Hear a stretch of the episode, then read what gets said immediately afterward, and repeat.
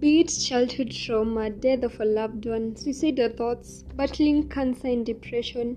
We all have those low moments where death seemed better than living. So, each week on The Last Glance, we'll get inspired by people's stories as they tell them raw and unfiltered on how they overcame all these low moments. Stay tuned.